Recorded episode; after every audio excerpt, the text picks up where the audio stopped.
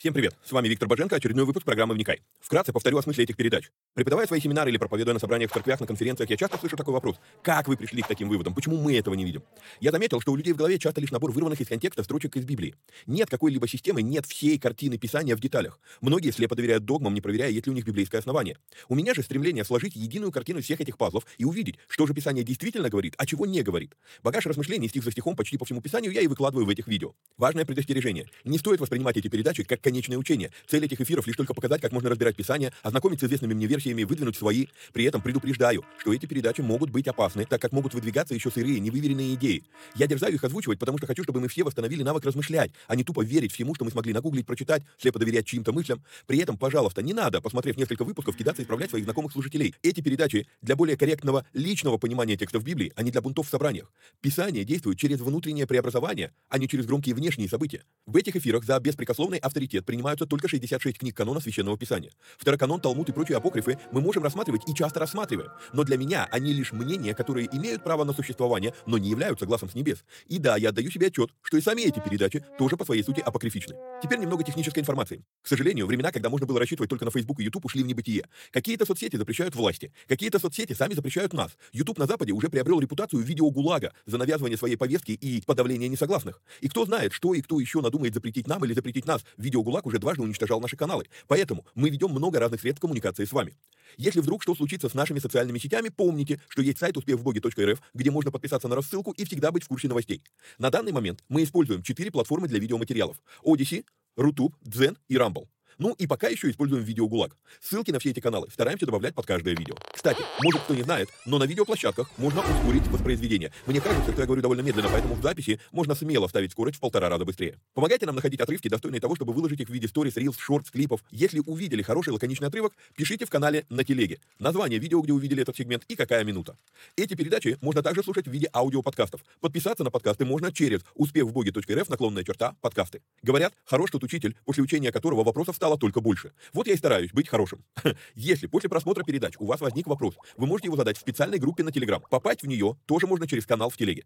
Кстати, все новости служения помимо сайта тоже публикуются в этом канале. Есть просьба. Социальные сети считают крутыми и начинают продвигать те ролики, которые досмотрели до конца, которые лайкают, комментят и которыми делятся с друзьями. В какой-то мере можно даже сказать, что когда мы делаем эти простые действия с христианскими видеоматериалами, мы помогаем распространению Слова Божьего. Алгоритмы соцсетей начинают рекламировать эти материалы, если видят, что вокруг них много активности. Поэтому, если у вас не убудет, прямо сейчас ставьте пальцы, подписывайтесь на канал, жмите колокольчик, комментируйте, обязательно делитесь ссылкой с друзьями и все такое. Поехали!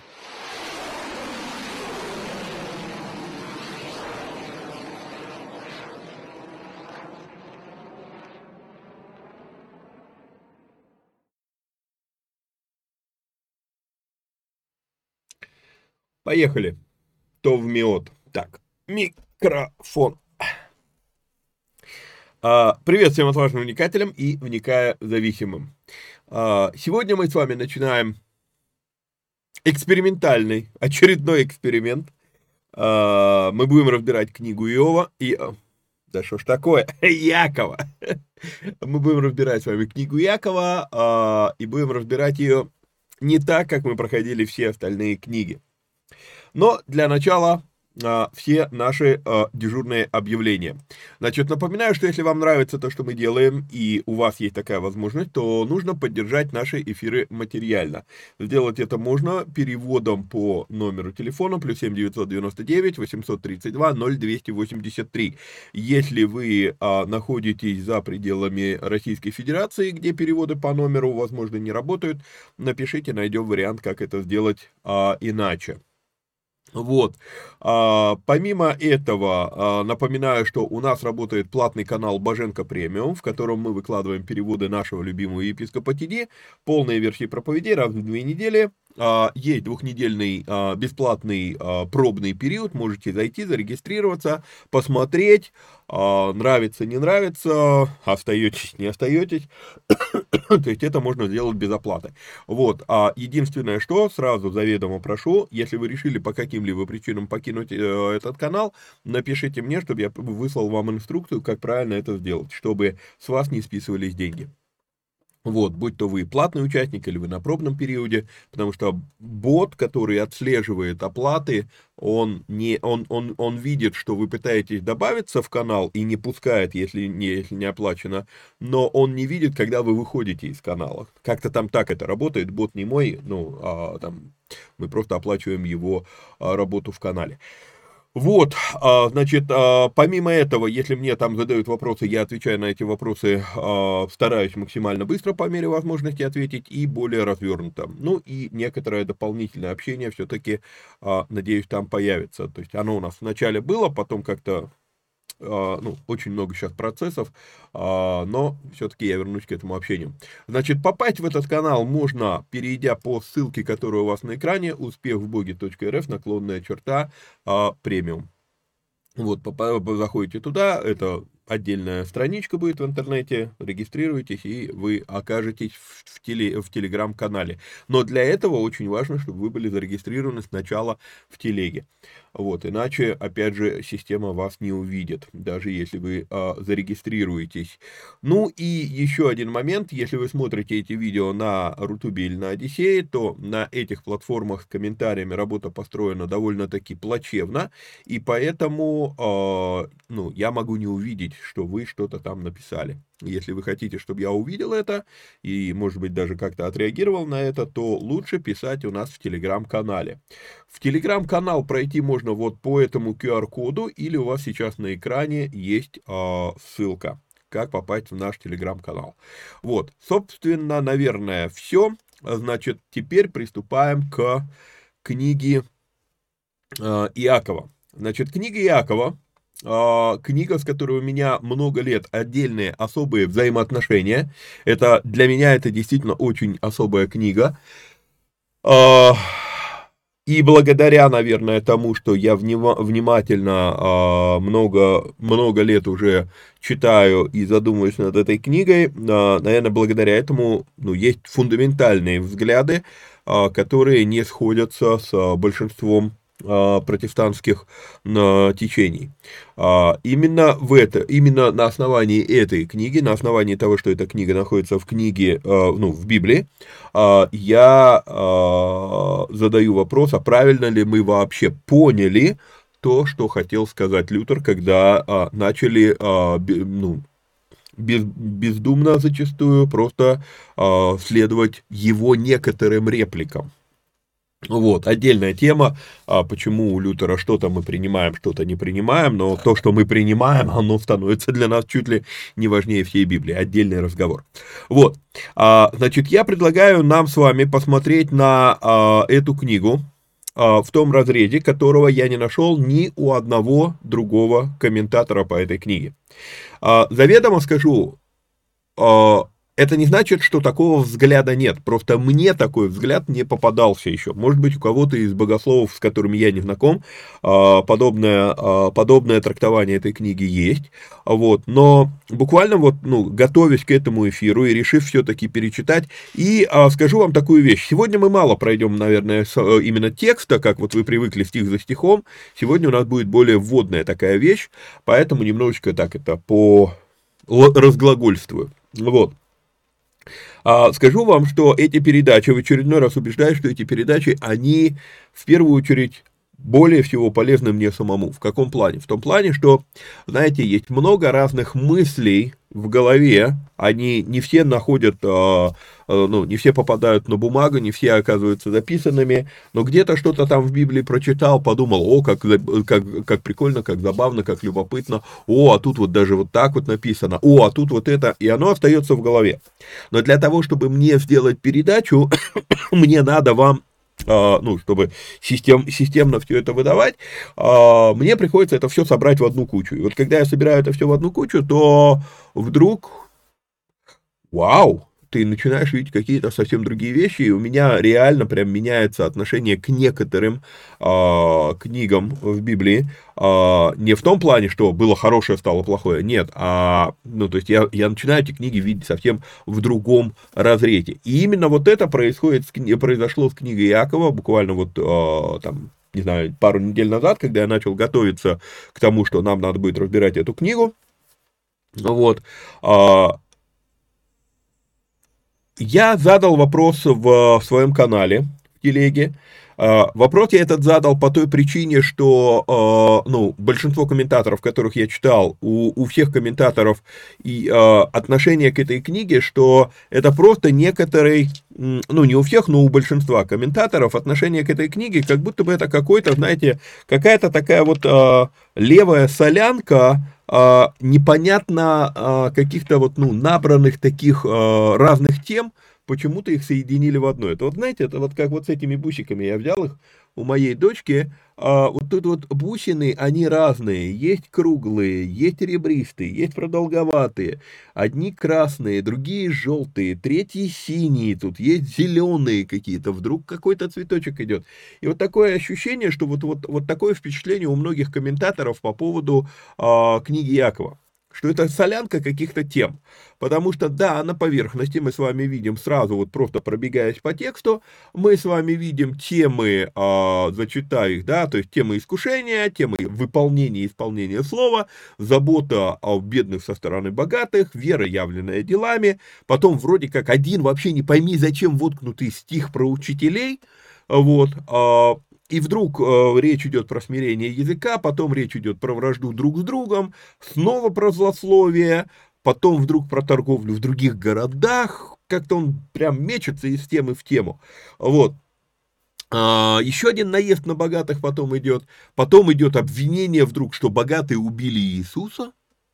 А Вообще дальше, после этого пятая глава до конца, это просто пулеметная очередь тем, просто вот э, одна, вторая, третья, четвертая, ну там буквально однострочники. Вот. А, и поэтому, да, действительно не мудрено, что многие, многие комментаторы считают это письмо сборной солянкой. А, даже есть такая версия, что такое ощущение, что это некий такой вот сборник конспектов проповедей Иакова, что он проповедовал, кто-то записал там, а, там 2-3 мысли из его проповеди, потом другая его проповедь, 2-3 мысли, потом другая его проповедь, 2-3 мысли, а потом это все э, слепили вместе, а, и, а, ну, и вот получилось у нас послание Якова. Но я не, а, не верю в такие вот версии, не верю в такие объяснения. Я все-таки отношусь к этому, что это письмо, написанное Иаковом, отправленная э, церкви, э, церквям, потому что в первую же с вами, э, в первую же очередь мы с вами видим в первом же стихе э, четкое послание, да, Иаков Рабо, так, а что у меня программа повисла, да, сейчас, секундочку, перезапустим, вот.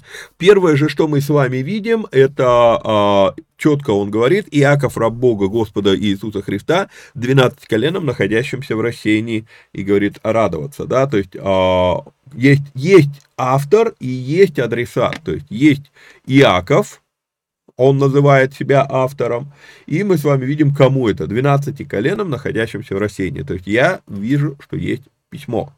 И поэтому, а, когда я начал готовиться к разбору этого, этой книги, а, у меня появилось желание все-таки, окей, я вижу вот эти вот разные бусины, но они все нанизаны на какую-то ниточку. И вот давайте попытаемся под этими бусинами увидеть эту ниточку.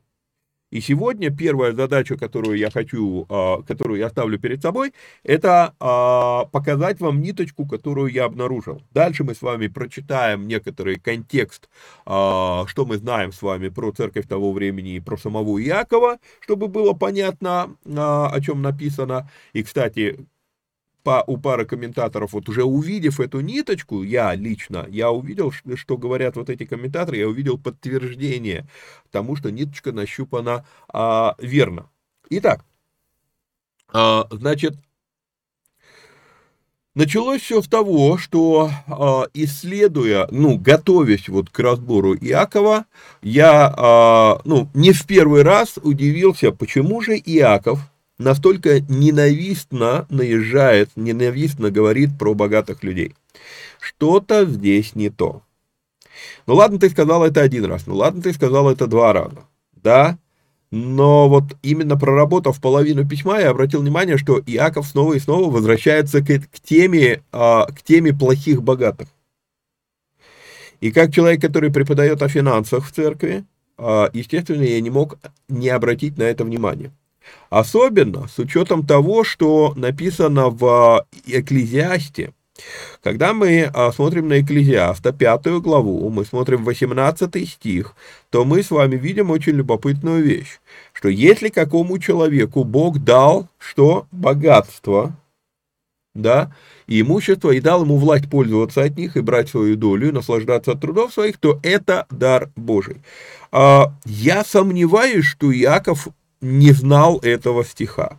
Еще больше я сомневаюсь, что Иаков не знает, а, ну, второзаконие 8.18, знаменитый стих, да, но чтобы помнил Господа Бога твоего, ибо Он дает тебе силу приобретать богатство. Вот. А, то есть, два стиха, которые, ну, как минимум, я могу сейчас долго здесь а, показывать вам стихи, а, Иаков не мог этого не знать. И поэтому вот а, я решил все-таки остановиться и пересмотреть все это послание еще раз заново, не так, как я обычно это делаю, вчитываясь в каждый стих. Знаете, есть такой метод исследования с высоты птичьего полета называется, да? А, что это такое? Ну, или bird view, а, на английском есть такой термин, да, я сделал bird view, I've done a bird view а, research, да, там, я сделал исследование с высоты птичьего полета. То есть это когда мы берем, вот, допустим, если мы говорим с вами про Писание, то есть мы берем какую-то книгу Библии, и мы ее перечитываем просто за один присев то и до, то и до, и, возможно, даже несколько раз. Для того, чтобы увидеть все-таки, а какая основная мысль у автора. И вот когда я это стал делать, то я увидел все-таки, что действительно некоторая линия, четкая линия прослеживается. И а, поэтому я хочу предложить вам эти выводы, которые ни в коей степени я их вам не навязываю, а я просто предлагаю лишь посмотреть, а что если такой взгляд имеет тоже право на жизнь. А, заранее озвучу, а потом покажу, на основании чего я это вижу. Ну, на основании чего я сделал такой вывод. На мой взгляд, основная тема, к которой снова и снова возвращается Иаков, и которой посвящено все это послание, это взаимные претензии между нуждающимися верующими и богатыми верующими. Во-первых, давайте посмотрим, я приготовил а, вот такую вот а, табличку. Сейчас, секундочку. Я приготовил вот такую вот табличку. У меня в этой табличке а, 5 столбцов. А, первый столбец – прямые указания. А, второй столбец – красные нити этого послания. Третий столбец – про уста, про наш язык, или я это еще называю косвенные указания на проблему. Ну и потом мы еще с вами разберем попутные уточнения и наставления. Сегодня мы препарируем эту книгу по частям, а уже потом мы начнем с вами читать ее стих за стихом и осмотреть, действительно ли стыкуется. Итак, Значит, первый отрывок, который я хочу показать в красных э, нитях, да, то есть красная нить этого послания, это у нас первая глава. Э, я запутался в экранах.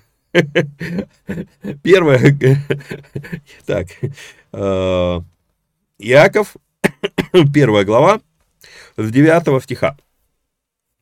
Да хвалится брат униженной высотою своею, а богатый унижением своим, потому что он придет, как свет на траве. Восходит солнце, настает зной, и зноем иссушает траву, цвет, цвет ее опадает, исчезает красота вида ее, так увядает и богатый в путях своих. То есть мы с вами видим три стиха, мысль про богатых, казалось бы, потому что богатые здесь названы, но в то же самое время здесь есть еще и мысль про униженных, да, нуждающихся. Дальше мы ну, будем использовать с вами термин нуждающийся. Я не хочу говорить термин бедные, потому что бедный это бедный, но есть люди, которые нуждаются, да. Вот, и вот тут вот получается один унижен, второй богат. Так, это первый стих, который мы с вами, э, первый отрывок, который мы здесь с вами видим. Теперь давайте посмотрим а, второй отрывок. А второй отрывок это у нас 27 стих. А, я а, записал 27-27 потому что программа у меня подглюкивала и переводила это в часы. Вот, потом я нашел, как с этим бороться. Итак, 27 стих. Мы с вами видим призыв Иакова, где он говорит, чистое и непорочное благочестие пред Богом и Отцом есть то, что, чтобы презирать сирот и вдов в их корбях и хранить себя неоскверненным от мира. А вот тут вот мы с вами видим именно вопрос нуждающихся, да, то есть там было у, у, униженные, здесь нуждающиеся. И сразу скажу, обращу ваше внимание на это слово, ну, иногда задают вопрос а, об этом слове, презирать. Не путайте с современным русским словом презирать. Презирать – это с презрением к кому-то относиться, с, ну, свысока. И вот это презрение, оно как раз было, мы с вами увидим в дальнейшем в этом послании, со стороны богатых в адрес нуждающихся было именно презрение. Вот. Но через «е». А здесь написано «презирать». «Презирать» — это старорусское слово, сегодня оно ушло из оборота. Это слово а, «внимательно смотреть на них», да, то есть на их нужды, заботиться о них. Ну вот. И то есть мы с вами видим второй отрывок, а, в котором а, вспоминается тема «богатые и нуждающиеся». Вот. Дальше буквально сразу мы с вами идем и читаем а, 7 стихов, «Братья мои, имейте веру в Иисуса Христа, нашего Господа славы, невзирая на лица, ибо если в собрание ваше войдет человек с золотым перстнем в богатой одежде, войдет же и бедный в скудной одежде, и вы, смотря на, на одетого в богатую одежду, скажете ему, тебе хорошо сесть здесь, а бедному скажете, ты стань там, или садись здесь у ног моих, то не переусаживаете ли вы в себе и не становитесь ли судьями с худыми мыслями? Послушайте, братья мои возлюбленные, не бедных ли мира избрал Бог, чтобы быть богатыми верою и наследниками царствия, которую он обещал любящим его.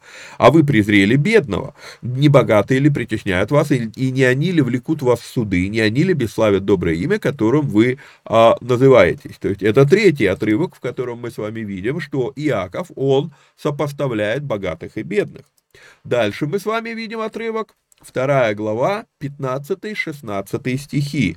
Иаков снова возвращается к этой теме, и он говорит, если брат и, или сестра ноги и не имеют дневного пропитания, а кто-нибудь из вас скажет им, идите с миром, грейтесь и питайтесь, но не даст им потребного для тела, что, что польза?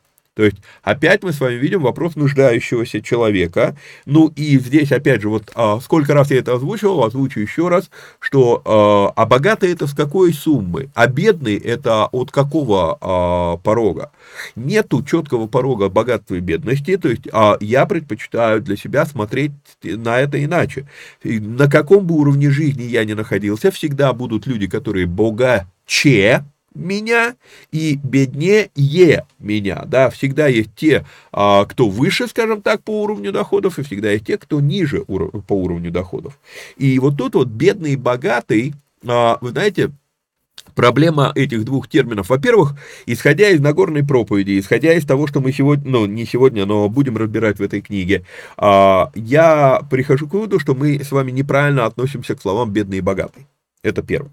Вот. А, вообще вот это вот понятие, а, у нас складывается впечатление, вот заметьте, что очень редко, очень редко, а, кого не спроси, очень редко, когда человек скажет, что он богат. То есть ты его спрашиваешь, ты считаешь себя богатым? Ой, да что вы! И знаете, именно поэтому а, я знаю, что эта фраза звучит резко и кого-то может даже обидеть, а, потому что она такая, а, я утрировал в данном заявлении мысль, но для наглядности я обычно говорю, что в России нет бедных людей, но много прибедняющихся. Потому что э, мы, мы на каком бы уровне доходов человек не жил, он все время считает себя бедным почему-то. А вот, а если вспомнить, как, как, как, как, как, как жили а, люди в нашей стране там в 90 да, с 90 по 99 годы, да даже по 2000, наверное, 5 годы, то вот если вы помните те времена, то назвать себя сегодня бедным трудно ну, для большинства людей. Я понимаю, есть исключения и так далее, но а, и вот тут вот момент, когда мы говорим богатый человек, то я в данном случае буду рассматривать это не миллионер, а тот, кто способен помочь нуждающимся. Способен. но не факт, что помогает. Вот в этом послании мы увидим, что не помогает, да. Вот, но способен на это. И вот тут вот а, поэтому вторая глава 15-16 стихи, да, вот мы с вами видим человек нуждающийся, и, а, тот, а тот, кто мог бы помочь, он говорит, да идите с миром, грейтесь и питайтесь, но ничего потребного для этого им не дал. Вот, то есть это а, какой там у нас четвертый отрывок, который мы с вами видим, который, где Иаков возвращается к, мы, к, к теме бедных и богатых а, людей. Вот. А, дальше, четвертая глава, 3, с 13 стиха. 4 глава с 13 стиха Яков снова возвращается к этой мысли и говорит, теперь послушайте вы, говорящие, сегодня или завтра отправимся в какой-то город а, и проживем там год и будем торговать и получать прибыль. Вы, которые не знаете, что случится завтра, ибо что такое жизнь ваша, пар, являющийся на малое время, а потом исчезающий. А, Забегая наперед, когда мы дойдем до этого, будем об этом говорить, но забегая наперед, для меня вопрос, это относится к бедным людям, к нуждающимся, или это относится к богатым людям? Потому что, с одной стороны, да, ну, богатые торгуют, но одна из, э, скажем так, э, линий, которые я наблюдаю здесь у Иакова, и я попытаюсь ее вам показать, когда мы будем разбирать с вами вот второй столбик, э, вот этот вот про уста, вот этот столбик, когда будем говорить. Одна из, а, одна из линий, которую я здесь наблюдаю, это линия а, зависти со стороны нуждающихся в, в адрес богатых людей. И поэтому, ведь заметьте зачастую, а вот все, ну, у меня в этом городе не получилось, я в другой город поеду, вот там я рвану, там я рубану. Сколько таких людей, я лично знаю, которые кто-то в Краснодар переезжает, кто-то в Москву переезжает, кто-то мечтает переехать там в Европу, кто-то в Америку и так далее, и так далее. А, не у многих получается, когда они переехали. У единиц получается. Почему? А потому что от себя не убежишь. Ну, это отдельная большая тема, но а, не буду слишком далеко отвлекаться. Итак, я вижу еще один отрывок, который говорит все-таки про богатых и про нуждающихся. Дальше мы с вами смотрим пятая глава, стихи с 1 по 6. А здесь уже прям прямой реальный наезд на богатых. Послушайте, вы, богатые, плачьте и рыдайте о бедствиях ваших, находящих на вас.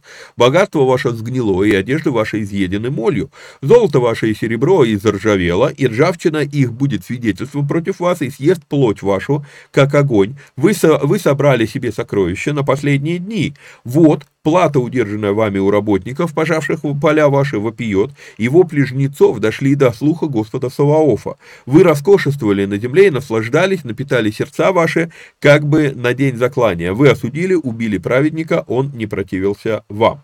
А вернемся еще к шестому стиху отдельно потом, конечно же. Вот, но я вижу еще раз, еще раз, а, Иаков возвращается к теме богатых людей. Итак, на основании того, что я вот э, показал вам сейчас, и я показываю, вот он этот, э, ну, вот она, эта ячейка, да, 23 стиха в этом послании, они напрямую имеют отношение либо к богатым, либо к нуждающимся людям, а зачастую и к тем, и к другим одновременно. Итак, я отношусь к этому, что это у нас прям такая ниточка, на которую, и, и, собственно, у меня этот столбик называется красные нити, на которые наса, наса, на, насажены бусины этого послания. Окей? Красные нити. Теперь, а, какой проблеме посвящено это послание? А, это послание, оно посвящено, и сделаем это, ну, допустим, синеньким цветом, вот, а, это послание посвящено проблеме неприятия, взаимного неприятия между как раз богатыми и нуждающимися людьми. И вот тут вот теперь давайте я покажу вам прямые указания на проблему, которую Иаков, а, к которой Иаков обращается в этом послании. А, итак, братья мои, возлюбленные, всякий человек да будет скоро на слышание, медленнен на слова а, и, а, и на, медленен на гнев, ибо гнев человека не творит правды Божией, посему, отложив всякую нечистоту и остаток злобы, в кротости примите насаждаемое слово, могущее спасти ваши души. Конечно, если придерживаться классического метода а, исследования книги Якова, то, а, прошу прощения, я вам не показал текст, если э, придерживаться э, классического метода исследования этой книги, то может сложиться впечатление, что Иаков просто говорит, ну, просто отдельную тему. Но, знаете, меня приучили, я сам себя приучил, меня приучили а, обращать внимание на маленькие слова. И здесь вот есть маленькое слово «и так», а раз и так, то это подведение итога. То есть это связано с тем, что он говорил перед этим. Значит, это не новая тема, это пояснение, это вывод, который Яков делает из того, что он сказал выше. И когда мы будем с вами стих за стихом разбирать, то мы с вами увидим, это не самостоятельная тема. Это тема э, одна и, ну, как бы, это вывод из того, что он перед этим сказал. Следующий отрывок, прямым, который является прямым указанием, это у нас будет э, третья глава Иакова с 9 стиха. Э, про язык идет речь. Язык никто укротить не может, он неудержимое зло. Им благословляем Бога и Отца, и им проклинаем человека, сотворенных по подобию Божьему. Вот а, просто на досуге, перед тем, как перейти там к стих за стихом, к следующему выпуску по просто на досуге, на досуге прочитайте а, эту книгу и попытайтесь ответить на вопрос – вот из того, что здесь вот он говорит, да, там, надо фильтровать базар, надо держать, держать язык за зубами, смотри, как много вещества он разжигает и так далее, и так далее. С какого перепуга вдруг Иаков начинает говорить, что мы проклинаем других? Вообще я всегда думал, что с первого стиха, третья глава с первого стиха, до, вот, ну, до шестого, до восьмого даже, наверное, стиха, да, а, я думал, что речь о том, чтобы там не материться, там, а, чтобы у тебя был там э, то, что называется лошонатов на иврите, да, а, добрая речь, чтобы не было злоречия, злословия, лошонара, а, вот, то есть вот, вот как-то вот, вот, вот, ну, было такое впечатление. И вдруг я обращаю внимание, что, а, опять же, девятый стих, ну, у нас это разбито на стихи, но вообще это единый поток. Язык укротить никто из людей не может. Это неудержимое зло. Он исполнен смертоносного яда. Им благословляем. Вот это слово. Им благословляем, да, вот. Ну, то есть он продолжает мысль. Им благословляем Бога и Отца, им проклинаем человеков сотворенных. Почему ты говорил вдруг про проклятие человеков сотворенных? По подобию Божьему. Пусть этот вопрос повисит. Я когда вам все прямые, прямые указания э, дам, то вы, ну, я думаю, ну, для меня сейчас очевидно, то есть было не просто неприятие между богатыми и нуждающимися, а было еще и злословие, были проклятия, которые, скорее всего, нуждающиеся посылали в адрес богатых людей за то, что богатые пренебрегают, не заботятся о нуждающихся людях. Вот. А, им благословляем Бога и Отца, им проклинаем человеков, сотворенных по подобию Божьему. Из тех же уст исходит благословение и проклятие. Не должно так, братья мои, не, э, так, не должно, братья мои, всему так быть. А, течет ли из одного отверстия источника сладкая вода, э, и горькая вода. Не может, братья мои, смоковница приносить маслины или виноградная лоза смоквы. Так, также и один источник не может изливать соленую и сладкую а, воду. Окей. А, дальше. 14 стих. Опять же удалю сейчас. 14 стих в третьей же главе вообще идет прям а, прямое указание. Но если в сердце вашем, почему я говорю, что, скорее всего, злословили нуждающиеся, злословили богатых? Потому что мне трудно себе представить, чтобы богатые завидовали нуждающимся. А здесь он говорит, но если в сердце вашем вы имеете горькую зависть и сварливость, то не хвалитесь и не лгите на истину. Очень любопытный посыл. А дальше, четвертая глава с 1 по 3 стихи, еще одно прямое указание. Откуда у вас вражды и распри? О, между ними был конфликт, распри, ссоры. Не отсюда ли, от вожделений ваших, воюющих в членах ваших, желаете и не имеете, убиваете и завидуете, и не можете достигнуть, припираетесь и враждуете, и не имеете, потому что не просите, просите и не получаете, потому что просите не на добро, а чтобы употребить для ваших вожделений. В рамках того, что я посмотрел красные нити этого э, послания, и в рамках того, какие вот сейчас прямые указания набираются, я вижу, что стихи с 4 ну, глава с 1 по 3 радикально в моих глазах поменяли смысл. То есть бедные, нуждающиеся люди, они даже готовы убивать, настолько они завидуют. Они желают, они припираются, они враждуют, они просят, но просят, чтобы употребить для вожделений. Их потом как раз Иаков назовет прелюбодеи и прелюбодейцы. Так, любопытно, любопытно. А, четвертая глава, дальше, здесь же, четвертая глава, 11-12 стихи, призыв, который делает а, Иаков, в итоге он говорит, не злословьте, братья, друг друга. Кто злословит или судит брата своего, тот злословит закон и судит закон. А если ты судишь закон, то ты не исполнитель закона, а судья. Един законодатель и судья, могущий спасти и погубить. А ты кто, который судишь другого? А, опять же, вот если посмотреть, если сейчас на красные ниточки а, вот этого послания нанизать то, что мы сейчас прочитали, то получается очень любопытная вещь, между прочим. 13 стихов этого послания посвящены прямым указаниям на существующую проблему. Но есть еще и а, непрямые указания. Я их сейчас сделаю вот так вот зеленым цветом.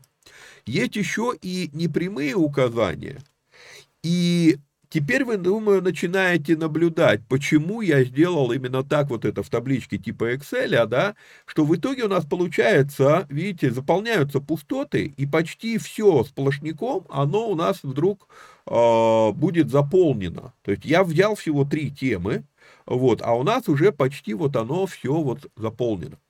Итак,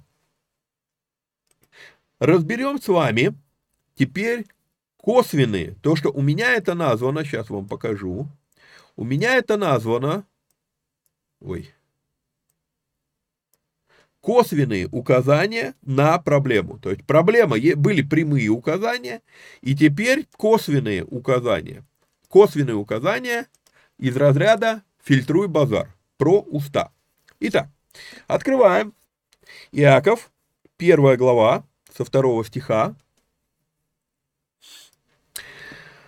Вот теперь уже, увидев, еще раз, увидев красные нити этого послания, увидев при этом прямые указания на существующую в ранней церкви проблему, теперь первая глава со 2 по 5 стихи тоже для меня а, приобретает другой смысл, и оказывается, дополнительным или косвенным указанием на проблему, которой посвящено послание Иакова. С великой радостью принимайте, братья мои, когда впадаете в различные искушения, зная, что испытание вашей веры производит терпение. Терпение же должно иметь совершенное действие, чтобы вы были совершенны во всякой полноте, без всякого недостатка. Если же у кого не хватает мудрости, да просит Бога, дающего всем просто и без упреков, и дастся ему.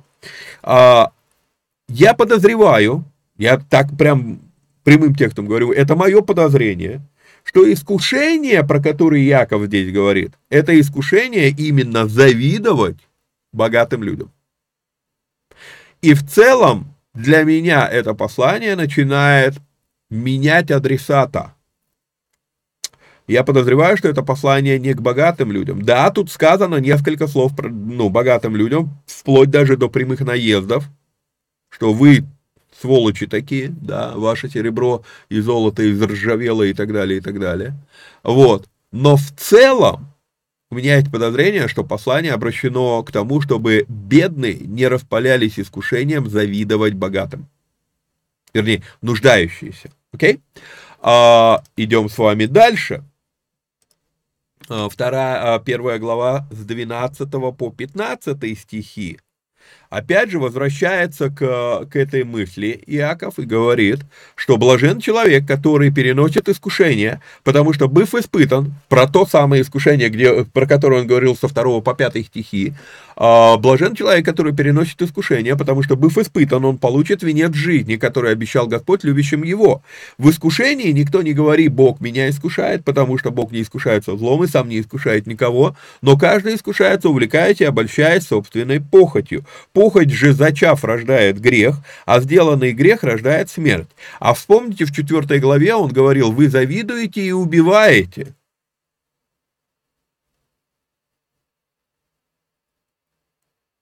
Любопытный смысл вдруг это послание начинает приобретать.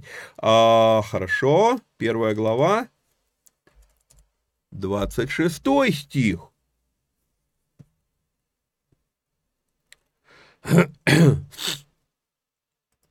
Мы с вами рассматриваем косвенные а, указания на наличие проблемы, и косвенные указания все говорят про уста, фильтруй базар. И что Яков здесь говорит? Если кто из вас думает, что он благочестив и не обуздывает своего языка, но обольщает свое сердце, у того пустое благочестие. Фильтруй базар. А, окей. Вторая глава. Мы с вами это уже читали да, то есть мы с вами это смотрели вот здесь вот, поэтому я просто, ну, бегло прям с первого по четвертый стихи просто вам покажу, что, да, это тоже, ну, это было адресовано к богатым и бедным, да, а, это скорее адресовано к администратору служения, идет переусаживание, да, но мы с вами видим еще одно подтверждение. Есть какая-то дискриминация, есть какое-то неприятие, взаимное неприятие между ними, и какой-то подхалимаш со стороны вот администраторов собрания, подхалимаш к богатым и пренебрежение бедным. То есть появляется некая, скажем так, третья категория людей в этом послании. То есть все, мы этот, этот отрывок мы с вами а, читали. А, третья глава 1 по 8 стихи, я их отношу тоже к косвенным доказательством, э, косвенным указанием на наличие проблемы. А, с 1 же по 8 стихи, «Братья мои, немногие делаетесь учителями, зная, что мы подвергнемся Божьему, большему осуждению, ибо все мы много согрешаем. Кто не согрешает в слове, тот человек совершенный, могущий обуздать и все тело. Вот мы вкладываем, влагаем у дела в рот э, коням, чтобы они повиновались нам и управляем всем телом их. Вот и корабли, как невелики они, э, как не сильными ветрами носятся, небольшим рулем направляются, куда хочет кормчий. Так и язык небольшой член, но много делает. Посмотри, небольшой огонь, как много вещества зажигает. А, и огонь, и язык огонь, прекраса неправды, язык в таком положении между всеми членами а, нашими, что оскверняет все тело и воспаляет круг жизни, будучи сам воспаляем от гиены, ибо всякое естество зверей и птиц, присмык, а, присмыкающихся и морских животных, укращается и укращено естеством человеческим, а язык укротить никто из людей не может. Это неудержимое зло, он исполнен смертоносного яда. Во-первых, пока мы здесь с вами, я вижу, что кроме первого стиха ничего вообще про учителя не сказано в том ракурсе, в котором мы привыкли понимать учение. Да, вот учитель в Библии, да, один из пяти даров служения, апостолы, пророки, евангелисты, пасторы, учители – а, а здесь почему-то сказано про плохие, а, про, про, про негативную сторону языка, когда ты не фильтруешь базар, но при чем тут тогда учитель? Это либо учители в то время были такие плохие, ну, читая Иакова, читая Павла, читая Петра, я не вижу этого, тогда о чем речь? И мне кажется, что здесь слово «учители» должно быть в кавычках. Не поучай другого, ты на себя посмотри. То есть Дело здесь не в, не в даре служения один из пяти, дело не в профессии учитель там в школе, нет. Учитель по жизни, вот ты читаешь нотации. А если мы еще раз, еще раз соберем вместе красные нити, прямые указания и э, косвенные указания, то я начинаю понимать, что кто-то из них, либо богатые, поучали нуждающихся, да что ты вот Что ты тут попрошайничаешь? Вот иди и сделай, иди заработай, да. Или, наоборот, нуждающиеся поучали богатых, вы должны о нас заботиться. Заметьте, что э, что-то вдруг это послание, оно становится настолько э, реально применимым к современной церкви, потому что эти два сословия, нуждающиеся и богатые, они существуют в церкви, как я говорил, да, что нету богатой, есть богаче, нету бедной, есть беднее, и то есть и всегда получается, всегда есть на кого в церкви посмотреть снизу вверх, и всегда есть на кого в церкви посмотреть сверху вниз. Но только Яков говорит, не делай этого вообще избегая этого искушения. Так, ладно. Следующий отрывочек. Иакова 3 глава, стихи 15-16. Опять же про уста речь, да, а, но смотрите, мы читали с вами 14 стих, а, он был прямым указанием на наличие проблемы. А теперь читаем, вот прям вот так вот сейчас вам покажу, Теперь вот читаем 3.14 и 15.16, да, вместе. То есть прямое и косвенное указание. Но если в сердце вашем вы имеете горькую зависть и сварливость, то не хвалитесь и не лгите на истину. Это не есть мудрость, нисходящая свыше, но земная, душевная, бесовская. Ибо где зависть и сварливость, там неустройство и все худое. То есть, это ну, зависть и сварливость. Теперь я начинаю понимать, что в этой же главе с 1 по 8 стихи он об этом. Не поучай не из зависти, не поучай из сварливости, потому что это будет мудрость бесовская, душевная, земная. Так, четвертая глава стихи 3 и 4 читали с вами, прочитаю еще раз. Просите и не получаете, потому что просите не на добро, а чтобы употребить для ваших вожделений. Прелюбодеи и прелюбодейцы, не знаете ли, что дружба с миром есть вражда против Бога? И так, кто хочет быть другом миру, тот становится врагом Богу. Мы будем с вами говорить про этот четвертый стих, потому что очень часто, вот, дружба с миром, вражда против Бога. Верни этот стих в контекст, начни читать с первого стиха, и ты увидишь, что Яков называет здесь дружбой с миром. А не то, что я пошел о, господи, я пошел в мирской магазин купить хлеба. Дружба с миром. Ой, господи, я заплатил своими священными деньгами за, за, за этим грешником, за водопроводную трубу, которая мне нужна. И, ну, вот мы иногда реально невероятно гоним по поводу этого четвертого стиха. Верни в контекст, и ты поймешь, о чем речь. А, хорошо, ладно. Значит, третий четвертый стихи прочитали. А теперь там же, восьмой девятый стихи. Приблизьтесь к Богу и приблизиться к вам. Потому что вот в свете всего того, что мы уже с вами разобрали, ага, Приблизьтесь к Богу и приблизиться к вам, очистите руки, грешники, исправьте сердца двоедушные, сокрушайтесь, плачьте и рыдайте, смех ваш да, да обратится в плач и радость в печаль. И я более чем уверен, что это нуждающимся сказано в данном случае. Но когда мы с вами дойдем до, прям до этого места, то э, будем с вами, э, ну, поговорим об этом подробнее. Пятая глава. Пятая глава, стихи с седьмого. Здесь мы читаем с вами. Итак, братья, будьте долготерпеливы до пришествия Господня. Почему будьте долготерпеливы? Да потому что все послание начинается с темы, что с великой радостью принимайте, братья мои, когда впадаете в различные искушения. А, вау.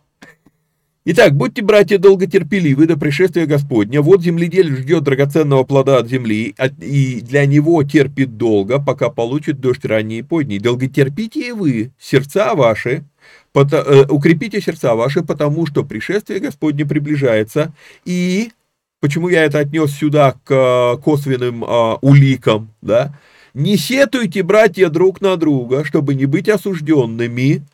Вот, судья стоит у дверей.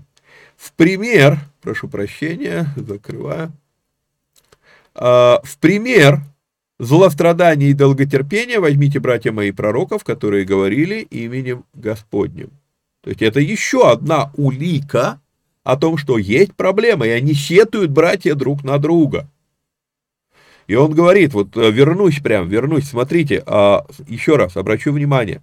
Долготерпите и укрепите сердца ваши, потому что пришествие Господне приближается. Не сетуйте друг на друга. Да? И здесь он говорит, будьте долготерпеливы. А теперь я возвращаюсь в Иакова, первая глава, и я смотрю, что он говорит, что с великой радостью принимайте, братья мои, когда впадаете в различные искушения, зная, что испытание веры вашей производит что? Терпение. Терпение же должно иметь совершенное действие, чтобы вы были совершенны во всей полноте, без всякого недостатка. То есть, это ситуация, в которой ты оказался, где у тебя есть соблазн, где у тебя есть искушение, где у тебя есть а, некая... А, ну, соблазн завидовать тем, у кого больше, это не просто так в твоей жизни происходит.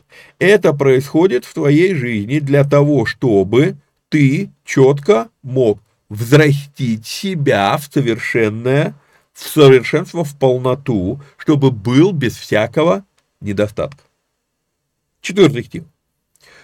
Так, возвращаемся в Иакова, 5 глава, посмотрим еще 5.16 сотру сейчас здесь вот это лишнее 16. Вот. 5.16. Признавайтесь друг перед другом в проступках, молитесь друг за друга, чтобы исцелиться, много может усиленная молитва праведного. И вдруг, вот теперь уже увидев это послание таким образом, для меня слова «усиленная молитва праведного», они вдруг оказались связанными с Матфея 18, где Иисус говорит о том, что прощать надо друг друга, потому что когда вы в проще, прощении друг с другом находитесь, тогда, он говорит, когда двое из вас, двое или трое согласятся просить о чем-либо, то будет вам, потому что где двое или трое собрались во имя мое, там я среди них. Это вообще, вот это тоже выдернули из контекста эту фразу, да, что где двое или трое. Где двое или трое, Иисус это говорит о том, что, ну, если вы в согласии находитесь, если вы друг друга научились прощать, вы вместе, тогда я вместе с вами. Не просто где двое или трое собрались во имя Его, да, а когда мы в согласии друг с другом, когда у нас между взаимное прощение есть. И здесь, смотрите, признавайтесь друг перед другом в проступках, в каких? Да я вот тебя тут хаял, я, я завидовал тебе, и поэтому поливал тебя дерьмом. Ты знаешь, я понял, что я не прав, и тогда, получается, вы можете молиться друг за друга, и речь идет здесь не про то исцеление, не про телесное, а про душевное, про внутреннее восстановление. Ага. Так, ладно. И последний отрывок, который является косвенной уликой. А, ну, здесь можно было бы это отнести в разряд попутных уточнений, наверное, но я сюда отнес в косвенные улики. А, 19-20 стихи, последние два стиха. «Братья, если кто из вас уклонится от истины и обратит кто его, пусть тот знает, что обративший грешника от ложного пути его спасет душу от смерти и покроет множество а, грехов». Итак, мы с вами разобрали красные нити этого послания. Мы с вами разобрали прямые указания на наличие конфликта. Мы с вами поговорили про косвенные указания на наличие конфликта. И в итоге, вот смотрите, получается, почти все послание, оно у нас впадает вот в эти три категории. И если мы с вами берем эту тему, да, то я вот тут вот пишу, что теме взаимных претензий уделено 46 стихов. Это вот это вот 13 плюс 33. 46 стихов. А если еще и учесть тему богатых и нуждающихся, то получается 69 стихов из 108 стихов всего послания говорят нам о проблемах во взаимоотношениях между нуждающимися и богатыми людьми. Так, на минуточку, это 64% послания посвящено этой теме. Я считаю, что это основная тема этого послания. Ну и э, попутные, есть э, еще у меня здесь попутные уточнения по пути, просто Иаков говорит. Например, Иаков 1.1. Кто говорит?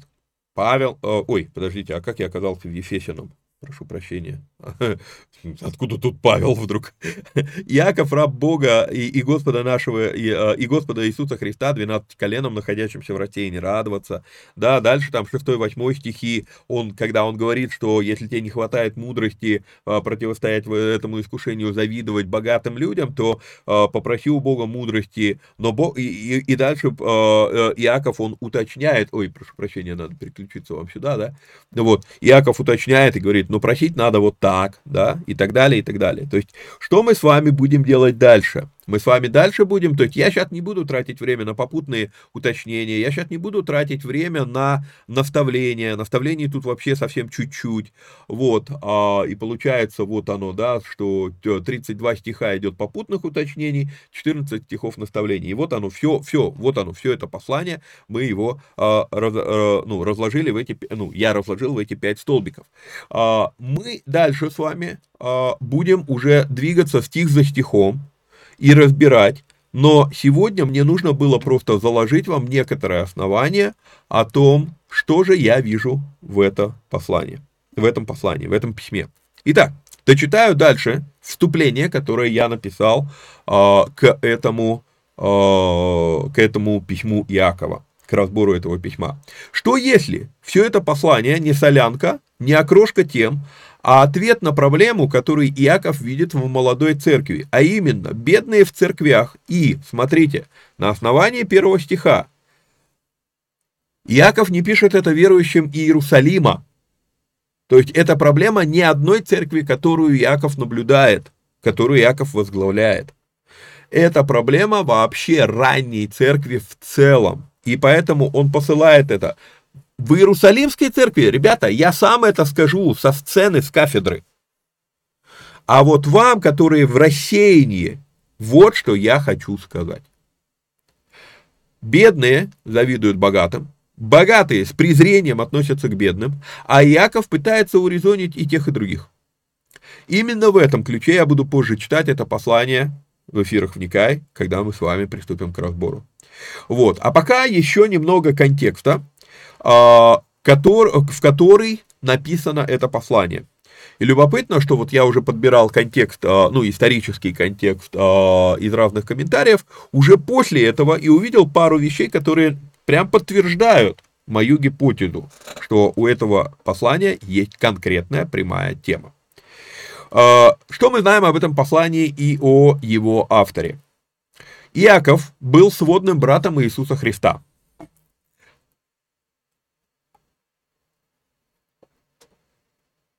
Почему сводным? Потому что отцы были разные. Вот. А, дальше. Со слов Евсевия, жил Иаков очень скромно. Есть мнение, что уверовал он только по воскресении Иисуса. Неизвестно, насколько это достоверно, потому что уже в Деяниях 12 мы видим его главой Иерусалимской церкви, и это при том, что было бы логично считать главой Иерусалимской церкви Петра. Нет, ситуация другая. Поэтому многие комментаторы говорят о том, что Иаков уверовал только вот уже после э, воскресения Иисуса. Не знаю. Потому что мы с вами видим, что когда Павел будет писать, в Галатах мы это с вами разбирали, кому Иисус являлся, и он выделяет отдельно, что после чего явился Иакову.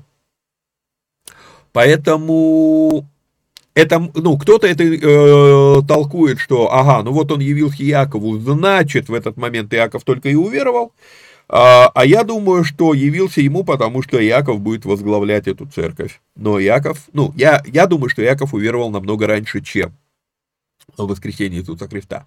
Вот. А, его звали Иаков Праведный или Иаков Справедливый. Опять же, Евсевий про него говорит, что его колени стали жесткими, как у верблюда, из-за того, что он постоянно молился, колено преклоненный, и просил у Бога прощения для своего народа. Это говорит э, Евсевий про Иакова. И к тому моменту, что Иаков жил очень скромно, а, действительно, скорее всего, это так. И то, что Иаков жил очень скромно, именно это и дает ему полномочия говорить к нуждающимся в этом послании больше, чем он говорит к богатым. Еще раз повторюсь, он наезжает на богатых. У этого послания такая же структура, ну не такая же, но очень похожая структура на 1 Тимофею.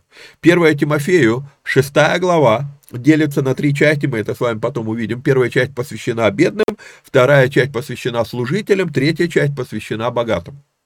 Вот, прям четко делится, шестая глава 1 Тимофея четко делится. И вот здесь вот Иакова, я вижу, прямо оно тоже, есть вещи, которые сказаны нуждающимся, есть вещи, которые сказаны а, богатым людям, а есть еще некоторые, скажем так, универсальные наставления.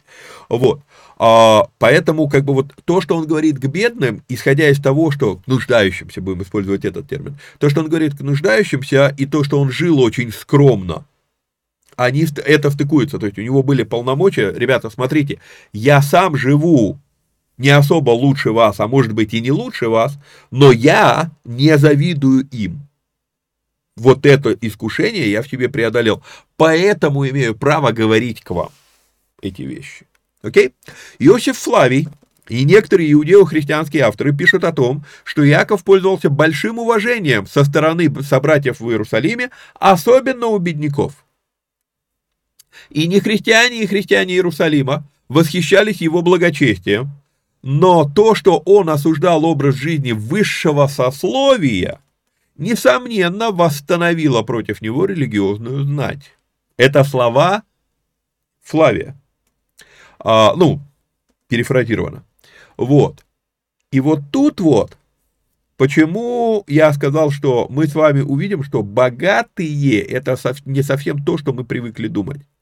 Потому что здесь, здесь мы с вами видим, что речь идет про высшее сословие и про религиозную знать. Около 62 года, когда умер прокуратор Фест, первосвященник Анан II казнил Иакова, она, да, э, казнил Иакова вместе со многими другими. Общественный резонанс по этому поводу был столь огромным, что сменивший его на посту новый прокуратор Альбин вынужден был сместить Анана с поста первосвященника. Иаков использует греко-римские риторические приемы, опирается на еврейскую литературу мудрости и учения Иисуса. Особенно мы будем видеть отсылки Матфея 5, глава, 5 7 главы, то есть Нагорная проповедь. Ну вот, хочу подчеркнуть эту вещь.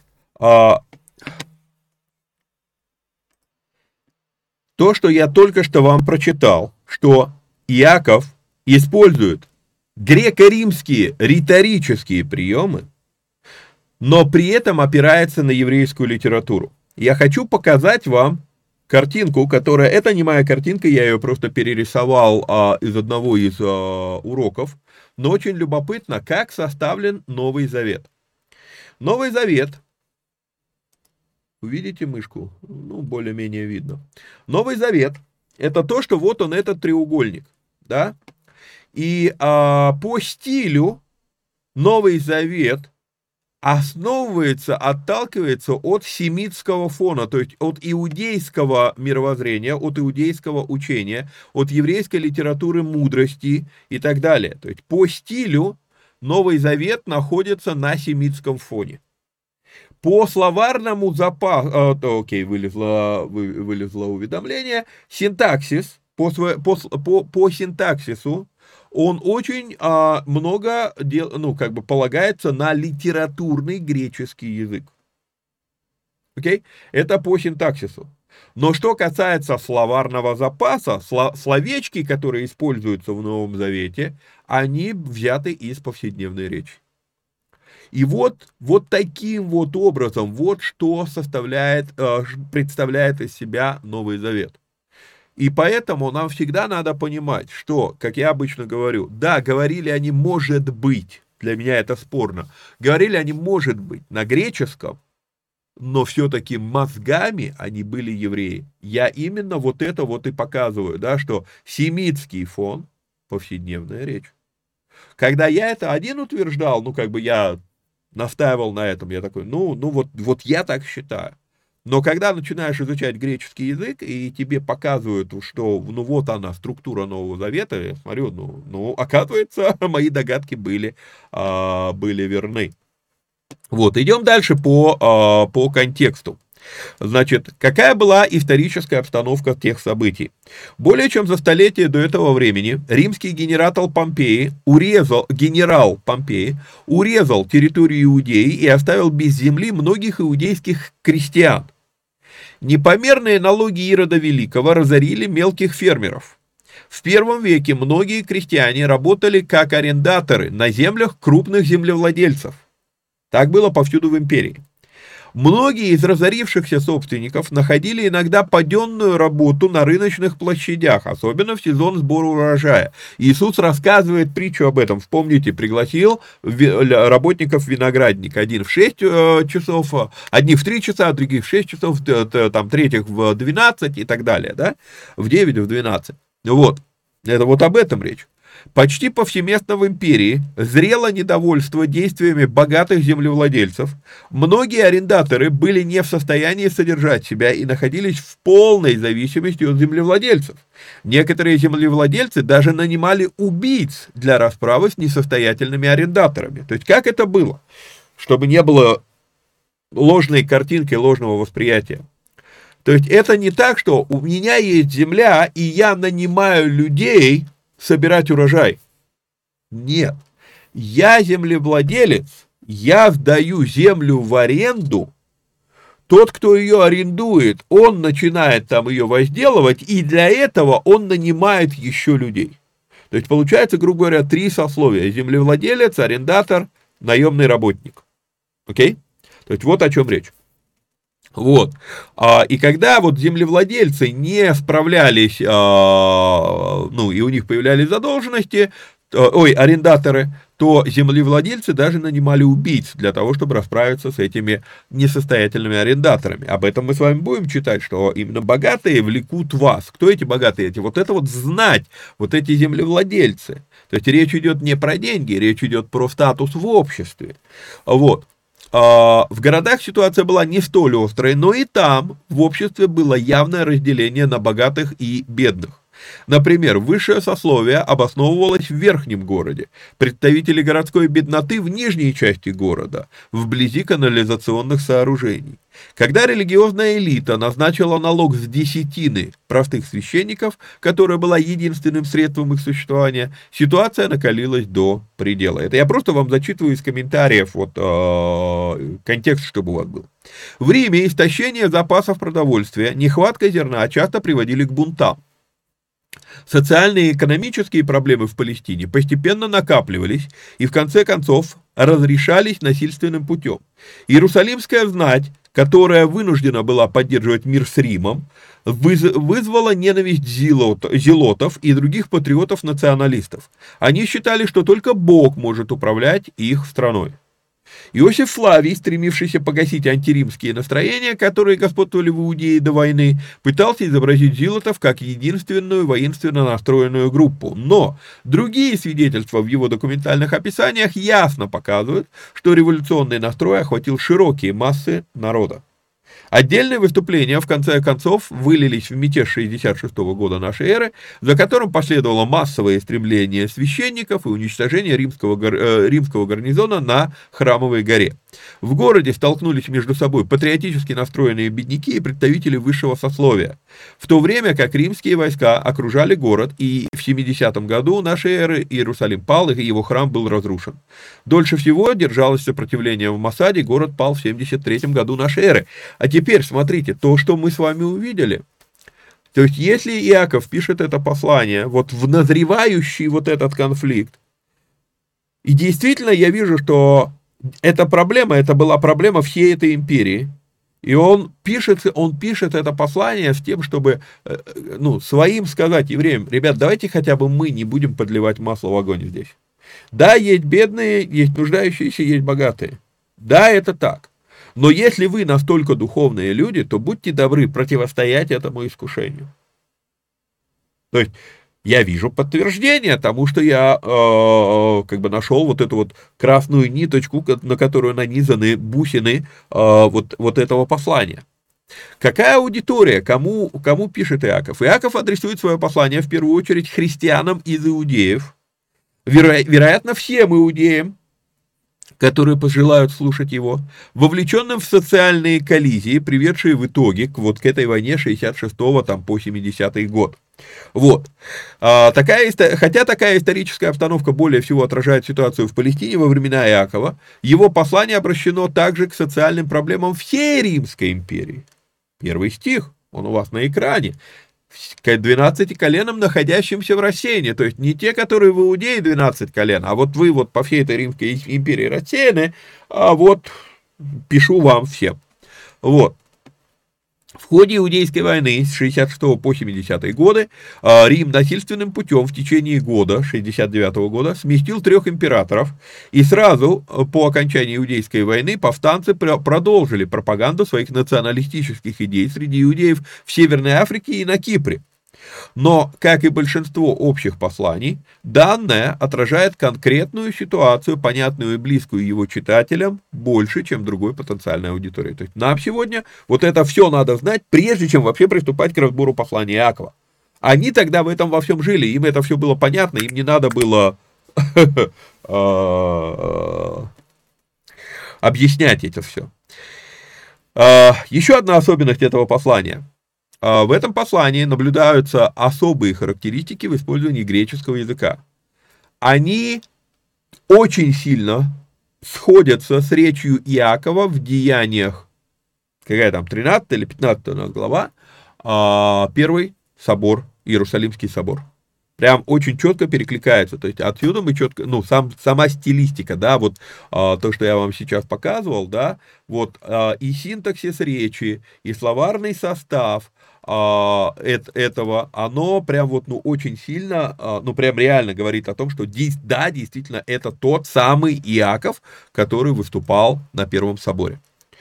А, Даллас, Далласская богословская семинария, еще отсюда пару, пару абзацев прочитаю, говорит вот какие слова. Вполне вероятно, что это послание было самой первой книгой Нового Завета, то есть самый ранний. И, ну, мы с вами уже Галатам рассмотрели, но, как бы, возможно, что э, Иаков даже было раньше написано. И, следовательно, не может быть рассматриваемо как полемическое по отношению к посланию апостола Павла римлянам. Послание римлянам написано реально намного позже. В свою очередь, Павел не противоречит Иакову. Это видно из того, как Павел относится к Иакову. Будем, ну, читали уже с вами Деяние 15 глава, будем это читать еще в 21 главе. Павел уважал и признавал авторитет Иакова, видели это с вами в Галатах в послании, первая, вторая глава. Вот, два эти апостола, вот эта богословская семинария э, в Далласе говорит интересные слова, два эти апостола как бы дополняют друг друга и сообща определяют веру во всей ее полноте. Услышьте эти слова, они невероятно важны. Потому что кто-то говорит, ну вот там, вот Иаков сказал, да, там, э, почему видим, что человек оправдывается делами, а не верует только. Ну это он к евреям сказал, потому что вот Павел написал, что вера не отдел. Да, окей. Вера не, э, как там, ибо вы, э, ибо благодатью вы спасены, да, спасение не отдел. Ибо благодатью вы спасены, сие не отдел Божий дар, э, э, потерялся, короче. И люди противопоставляют Павла и Иакова. Я давно говорю, что нет, это не противопоставление. Это дополнение, они дополняют картину, и мы будем с вами это еще говорить. И теперь вот, когда я смотрю Даллас, да, комментарии Далласовской семинарии, они говорят то же самое. Два эти апостола как бы дополняют друг друга и сообща определяют веру во всей ее полноте. Павел пишет, о внутреннем проявлении спасающей веры. Запомните этот термин «спасающая вера», пока мы будем с вами разбирать Иакова, Павла, мы будем много сталкиваться с этим термином, я буду его использовать, это богословский термин «спасающая вера». Вот, как э, Павел пишет о внутреннем проявлении спасающей веры, как видит ее Бог. А Иаков пишет о внешних проявлениях действенной веры, как видятся они человеку. То есть с точки зрения Бога, что бы вы ни делали, вы не заслуживаете спасения, поэтому это по благодати. Но когда ты смотришь со стороны человека, ты видишь, что да, действительно, вера приводит к делам, и дела подтверждают, что у тебя есть спасение. Окей? Ну вот, а мы, ну, во второй главе Якова мы будем прям очень четко это разбирать. Вот. Истинность спасающей веры, дальше я читаю комментарий, опять же, э, Далласовской э, семинарии, истинность спасающей веры удостоверяется видимыми плодами действенной веры. Иаков подчеркивает тот факт, что библейская вера – это именно действенная вера. На этом заканчивается цитата из а, комментария Далласовской а, семинарии. Ну, там огромный, там можно было целый час только ее читать, только этот комментарий. Вот. А, по-видимому, это... А, так, так, так, так, так. Это послание, оно выдержано в явно авторитетном, хотя и не диктаторском тоне. В 108 стихах текста содержится 54 повеления, то есть призыва к действию. Призыв к действию приходится в среднем на каждый второй стих этого послания. Это очень образное и одновременно страстное послание. Ритмическая красота греческого языка сочетается в нем с силой и смысловой насыщенностью, характерными для, для древнееврейского. Это то, что я вам вот тут вот показывал. Послание содержит более 40 ссылок на Ветхий Завет. А, подожди, наверное, это все еще комментарий богословской семинарии Далласовской. Да, это все еще тот комментарий, потому что я, я думаю, я не мог так красиво написать. Вот, а послание содержит более 40 ссылок на Ветхий Завет и более 20 на Нагорную проповедь. Точнее будет сказать наоборот. Нет, это все-таки я писал, но перефразируя, э, а, все, я вспомнил, это я сам писал. Вот, точнее будет сказать наоборот. Более 20 пунктов из этого послания встречаются в Евангелии от Матфея в Нагорной проповеди. И тут временной парадокс. Смотрите, очень а, любопытно, а, переключусь на крупный план, чтобы это было видно. Очень любопытно. А, Иисус говорил это раньше, чем Иаков написал послание. То есть, если мы смотрим с точки зрения, или как, сейчас, где у нас, вот с этой стороны, если мы смотрим о, о временную линию, да, то есть линию времени, то получается, вот тут вот Иисус говорил, Через 20 лет после того, как Иисус это говорил, ну, плюс-минус через 20 лет, Иаков написал это послание, но еще через 10-15 лет Матфей записывает то, что говорил Иисус. Да, то есть получается, само Евангелие от Матфея, где мы видим Нагорную проповедь, оно написано после, чем написал Иаков. Поэтому говорит, что вот, мол, а, неправильная фраза, что а, в Евангелии, о, о, это, в а, послании Иакова мы видим 20 ссылок на Нагорную проповедь. Не могло быть такого по той причине, что Матфей написал это позже. Но Иаков же слышал, что Иисус говорил. И вот это вот одна из причин, почему я считаю, что Иаков уверовал раньше. Другие братья не принимали его, но Иаков был с Иисусом намного раньше. Хотя он мог ходить с ним и не верить ему. Э, тоже такой вариант возможен. Вот. А, поэтому, если говорить наиболее корректно, то скажем так. Пришлось остановиться, была, был будильник на Минху. Так, идем дальше.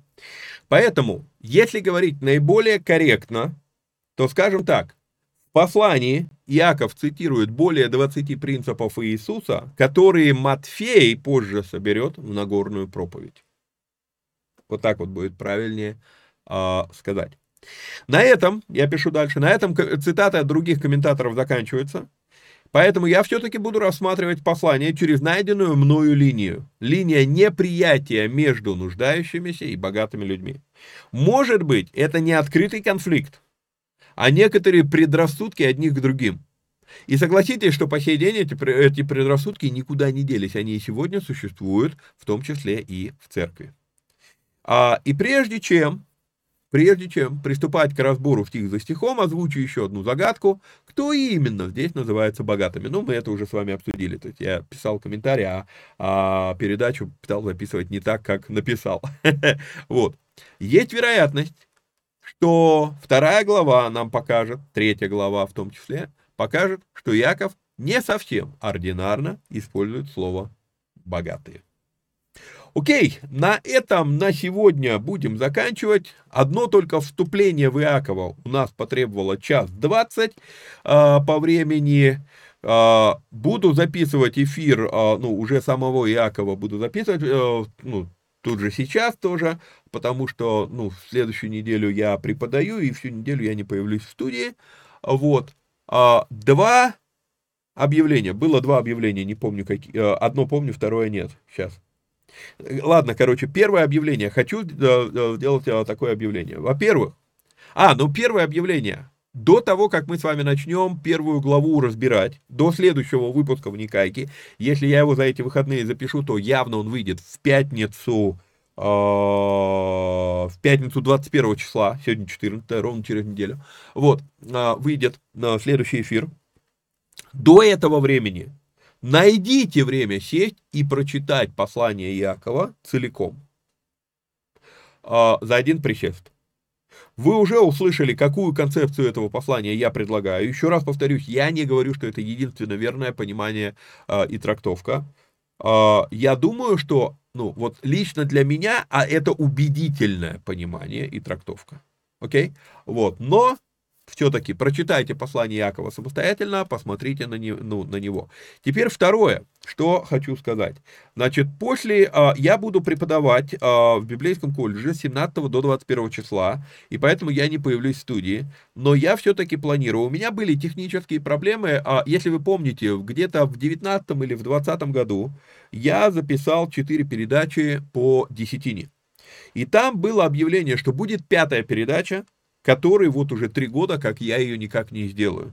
Она у меня, я собирал ваши вопросы, она у меня где-то даже записана в текстовом виде, что надо сказать в этой передаче, то есть она подготовлена, но было несколько причин, а, которые как бы сначала меня сбили а, с ритма, потом начались технические проблемы, а вот, а потом, а, ну, собственно, я уже и как бы забыл про эту, про эту пятую передачу, мне периодически про нее напоминали и так далее, но теперь, а, значит, получается, я планирую, если Господь позволит, живы будем, где-то 22 апреля я запишу все-таки пятую передачу.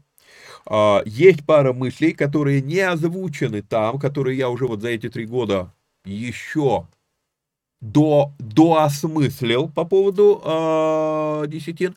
Вот, поэтому э, я только, чтобы эти мысли выразить, я буду записывать пятый выпуск, и там я разберу ваши вопросы. Поэтому у вас, получается, есть неделя на то, чтобы прислать... А, нет, вы это увидите 21 числа.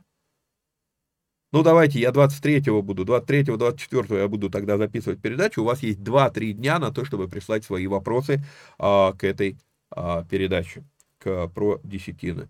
Вот. Какие у вас есть вопросы по передачам, по, по десятине. Но э, если вы не видели первые четыре выпуска, то сначала посмотрите первые четыре выпуска, потому что наверняка большая часть вопросов по десятине у вас исчезнет сама собой, когда вы а, посмотрите те четыре передачи. Они есть у меня на канале на ютубе в разделе «Вопрос денежный», там плейлист «Вопрос денежный», и а, там есть эти передачи про десятину. А, все тогда, собственно, на этом мы на сегодня с вами а, будем заканчивать. Вот. Как и а, как, как обычно, напоминаю, что надо подписаться, лайкнуть, прокомментировать, а, поделиться ссылкой и, если есть такая возможность, поддержать эти эфиры материально переводом по номеру плюс 7 999 832 0283. Если вы находитесь за пределами а, Российской Федерации и не можете переводить по номеру телефона, напишите мне, найдем вариант, как это сделать. Вот, там есть по-прежнему некоторые вещи, которые надо сейчас, было бы хорошо купить в онлайне, за пределами а, России. Вот. А, собственно, наверное, все. До следующей встречи. Вникайте самостоятельно. Всех вам благ и благословений. Пока-пока.